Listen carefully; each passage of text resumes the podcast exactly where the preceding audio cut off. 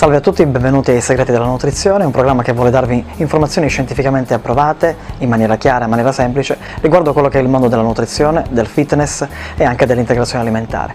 Oggi voglio parlarvi di come riattivare il metabolismo.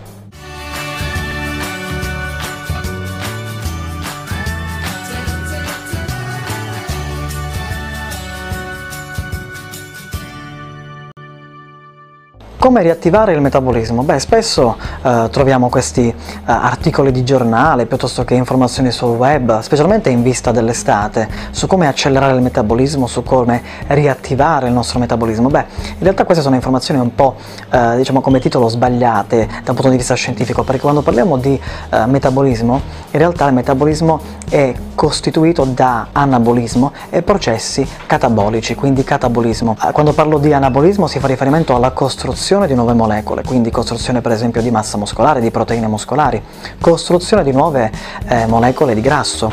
Oppure quando parlo invece di catabolismo parlo di degradazione di queste mole molecole, quindi disgregazione di proteine muscolari, oppure per ottenere energia eh, catabolizzare, quindi utilizzare il nostro grasso, le nostre molecole di grasso, per esempio i trigliceridi, a scopo energetico. Detto questo, quindi quando parliamo di riattivare il metabolismo, forse sarebbe più corretto dire eh, riattivare o accelerare la nostra spesa energetica. Come possiamo fare a far questo? E beh, ci sono diversi fattori di cui dobbiamo tener conto. Il primo di tutti, eh, uno dei più importanti sicuramente è il sonno.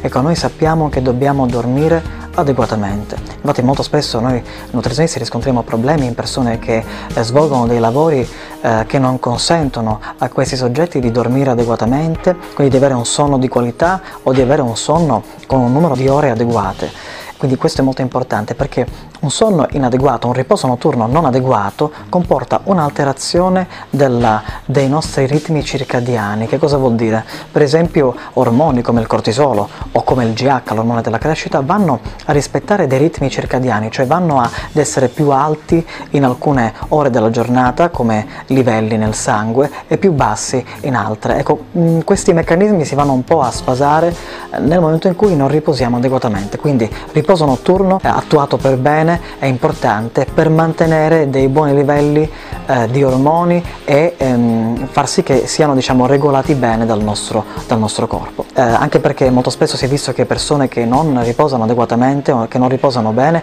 hanno livelli di stress maggiore, hanno livelli di cortisolo maggiore, sappiamo che il cortisolo è l'ormone dello stress e ha come effetto purtroppo quello di ridurre la massa muscolare e di aumentare la massa grassa. Detto questo, altro fattore importante lo sappiamo è la dieta. È ovvio che dobbiamo sempre attuare una dieta adeguata, se siamo in sovrappeso una dieta ipocalorica, una dieta corretta, una dieta che rispetta quella che è eh, la dieta mediterranea e quindi assumere correttamente macronutrienti e micronutrienti, quindi in questo un bravo nutrizionista può senz'altro aiutarci e oltre alla dieta corretta anche l'attività fisica è importante, lo sappiamo, per aumentare il metabolismo. Però attenzione, non dobbiamo solamente pensare all'attività fisica come attività aerobica, cioè andare in palestra per consumare di più, quello sicuramente è importante, ma per aumentare il metabolismo, inteso come aumentare la nostra spesa energetica, dobbiamo anche fare un'attività fisica rivolta a aumentare la tonicità e la massa muscolare perché in questo modo riusciamo ad aumentare il nostro metabolismo basale, cioè ad aumentare il nostro consumo energetico anche poi quando siamo a riposo, perché riusciamo in questo modo a cambiare la nostra composizione corporea, quindi ridurre il grasso e aumentare invece la nostra massa muscolare. Un esempio, Spesso eh, capitano anche dei soggetti che sono normopeso, quindi non devono dimagrire, però hanno delle quantità di massa magra molto ridotte rispetto alla massa grassa che è molto accentuata, quindi in quel caso magari ci sono anche poche variazioni di peso nel corso del tempo in quel soggetto, che però pratica una dieta corretta e un'attività fisica adeguata, riesce, pur mantenendo lo stesso peso, a cambiare la sua composizione corporea, quindi aumentare il muscolo e ridurre il grasso, quindi il peso non l'abbiamo cambiato, però abbiamo cambiato cambiato la nostra composizione corporea e quindi la nostra salute.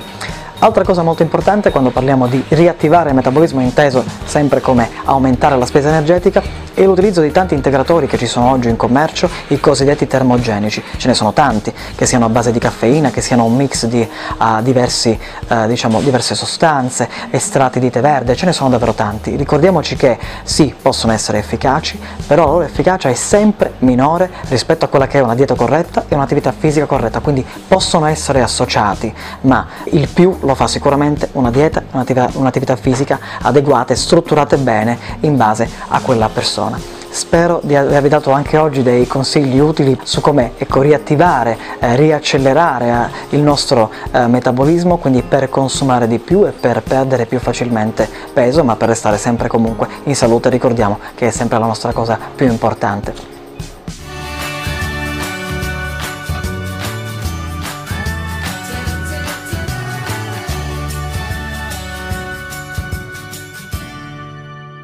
Attenzione, le informazioni contenute in questo podcast sono puramente divulgative. Tutte le terapie, i trattamenti e i consigli di qualsiasi natura, prima di essere eseguiti, devono essere sottoposti al diretto giudizio di personale qualificato. Niente di ciò che viene descritto in questo podcast deve essere utilizzato a scopo diagnostico o terapeutico per qualsiasi malattia o condizione psicofisica. Gli autori non si assumono alcuna responsabilità per gli effetti negativi causati dal cattivo utilizzo delle informazioni contenute.